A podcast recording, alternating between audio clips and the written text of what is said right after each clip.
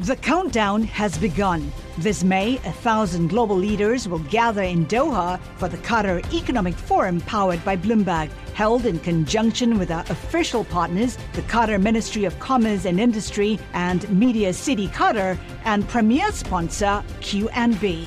Join heads of state, influential ministers, and leading CEOs to make new connections and gain unique insights. Learn more at QatarEconomicForum.com.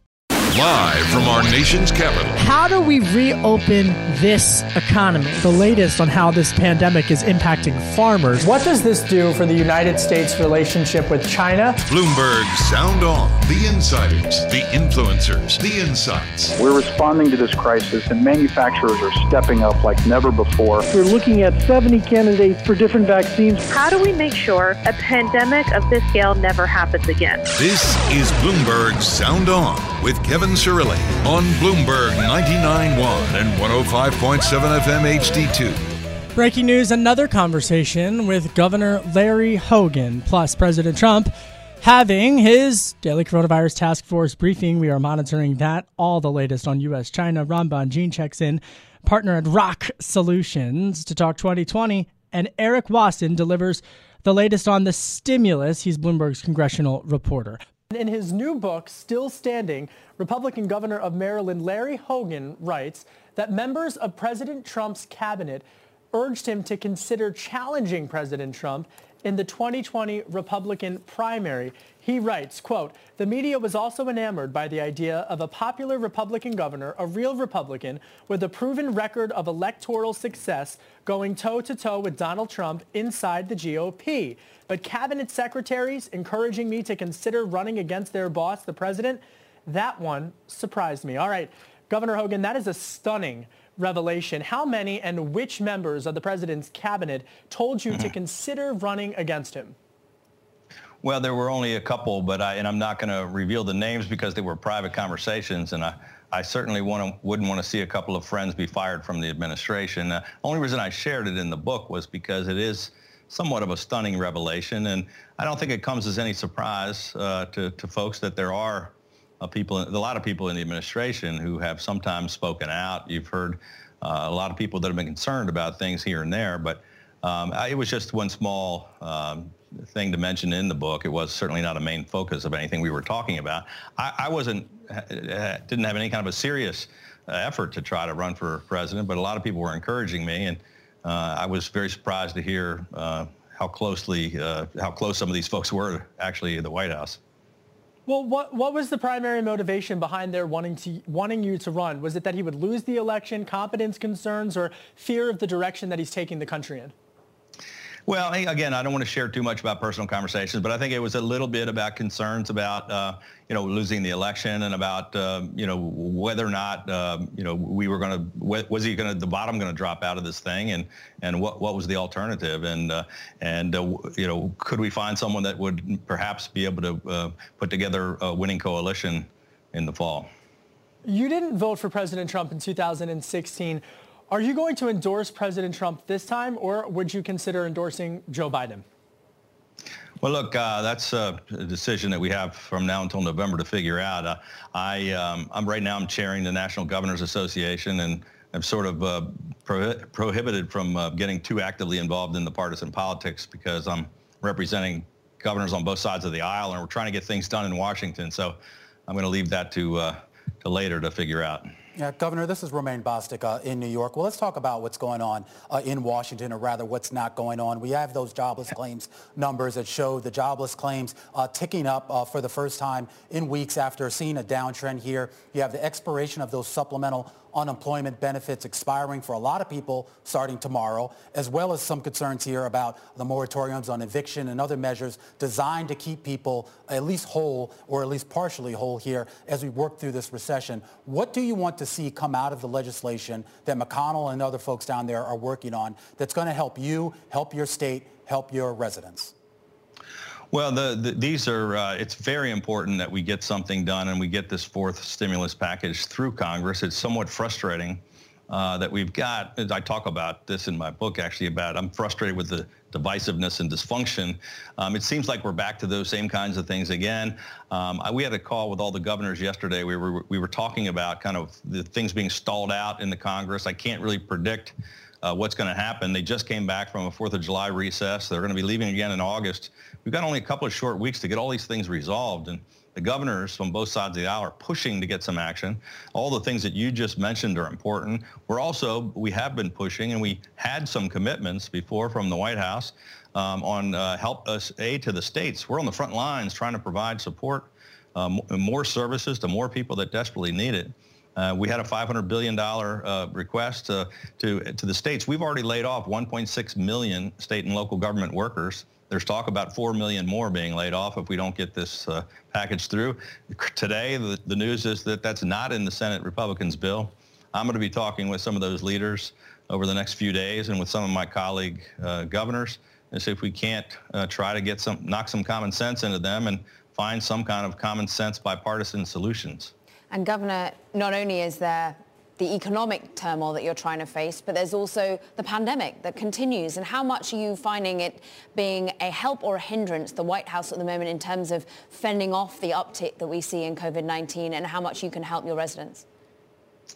Well, I, I, I, you know, I don't want to just focus on the negative because they have made some improvements in some areas, but we're really concerned about the fact that it's spiking up again around the country. And we heard talk uh, from the White House, from the president uh, just in the past few days about cutting funding for testing, which is probably one of the most important things that we can do right now to get a handle on where this virus is and to stop the spread. We've got shortages of testing and, and long delays at labs across the country with people waiting up to 10 days.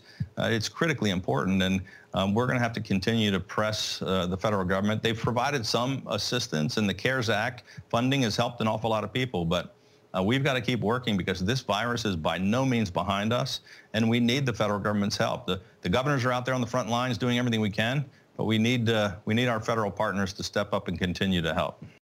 That was Governor Larry Hogan speaking to me exclusively, folks, regarding regarding people urging him from within President Trump's very own cabinet, very own cabinet, to tell him to run for president. I, I, mean, the book is still standing. I got an advance copy of it. I read it. That part jumped out. Just think of this for a second. Members of President Trump's cabinet that he appointed, that he put on his team, that he sits around with in the Situation Room, urged him, according to Governor Hogan, to run for president of the United States. Now, Governor Hogan ultimately decided against it, but wow, wow and you know, and, and, kudos to my colleagues Romaine Bostick and um, and uh, Caroline Hyde for for doing such a good job uh, and and asking that as well. Let's just reset here. My name is Kevin Cirilli. I'm the chief Washington correspondent for Bloomberg Television and for Bloomberg Radio. We are going to cover every angle of what's in the news. Republicans announced their plan today for the economic stimulus, and it's going to send more than $1,200 stimulus checks in August. Laura Davison, Laura Litvan, reporting on the Bloomberg terminal.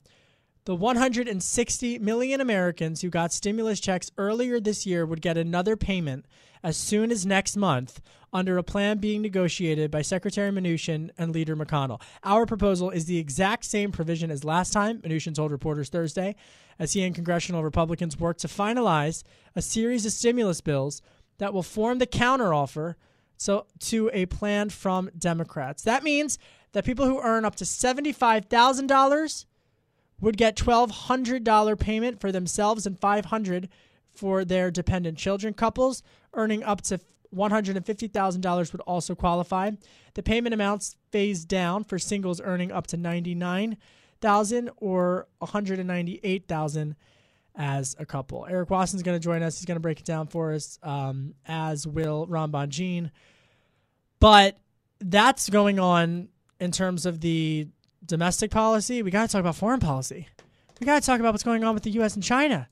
And that's why I'm thrilled to bring into uh, the equation and to welcome back to our air uh, Jonathan Spalter. He is the president of U.S. Telecom, and he's going to give us the latest on the 5G battle uh, and Huawei. Okay, yesterday I was telling our audience, Jonathan, about how the consulate closing in Houston, uh, uh, the the Chinese consulate closing in Houston was such a major deal, coupled with regards to uh, the announcement that two Chinese hackers allegedly hacked some COVID 19 research. DOJ filed an indictment. What's going on with Huawei and 5G?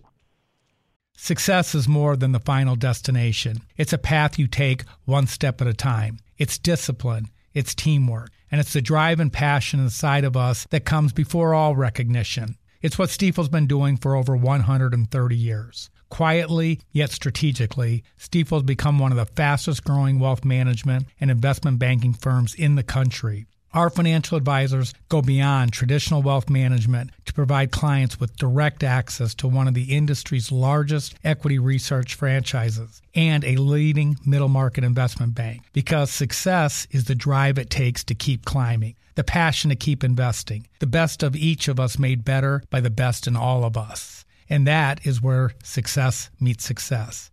Start your journey at stifel.com. That's S T I F E L.com. Stifel Nicolaus and Company Incorporated, member SIPC and NYSE.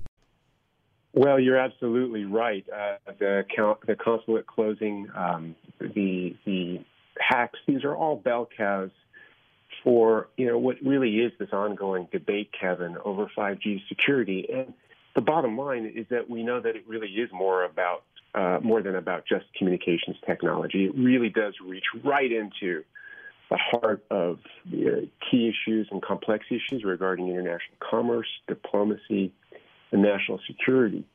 The bottom line as well is that uh, nobody, the U.S. government uh, ha- and many other governments, has given companies like Huawei, and by the way, it's not just Huawei, ZTE, a clean bill of health, not here in the United States, and recently the UK and, and even France have uh, decided to to take a, a phase out approach with respect to Huawei network inputs.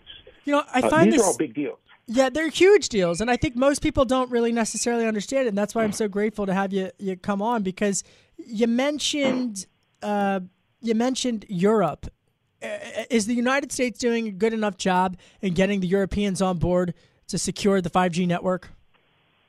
Uh, the diplomatic apparatus uh, is in full gear, working with you know not only EU uh, counterparts but OECD counterparts, and there is you know an emerging uh, bulwark that, that is saying you know it's it's uh, it's it's not it's my way, not Huawei, which is to say you've got you know Japan and Australia and New Zealand and some not all uh, EU uh, countries that are understanding the the looming security threat. Uh, and that's not necessarily measured, you know, if you would talk to more appropriately intelligence sources uh, about potential backdoors. But what we know for sure is that back in 2016, the Chinese government uh, passed uh, its cybersecurity law, uh, went into effect in 2017, and Article 28 of that law makes explicit that the Chinese military and intelligence apparatus can, at their will, require any uh, critical infrastructure industry in China to uh, cooperate with them in uh, pursuing and mitigating national security threats. Well, you know, that's a very broad canvas, and that's one of the reasons why uh, our uh, telecommunications enterprises, our broadband companies here in the United States, have been really on guard and vigilant.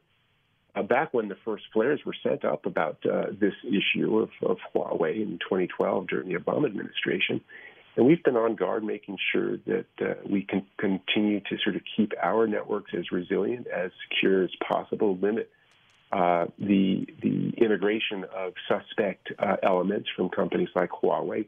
Almost all uh, of our uh, broadband companies actually do not uh, integrate Huawei equipment. Um, the ones that uh, still have some uh, are are you know, working diligently to make sure that they can rip it out and replace it with more diverse and more secure network inputs. We've got a, a, a we've got a runway uh, in front of us to accomplish a couple of things. One is to ensure uh, for our own part that we in the United States can have a more diverse and more competitive advanced manufacturing base. There are existing entities like Ericsson and uh, yeah, uh, Samsung, uh, uh, and others that uh, are already providing network equipment that is creating the framework for 5G deployment here in the United States and around the world.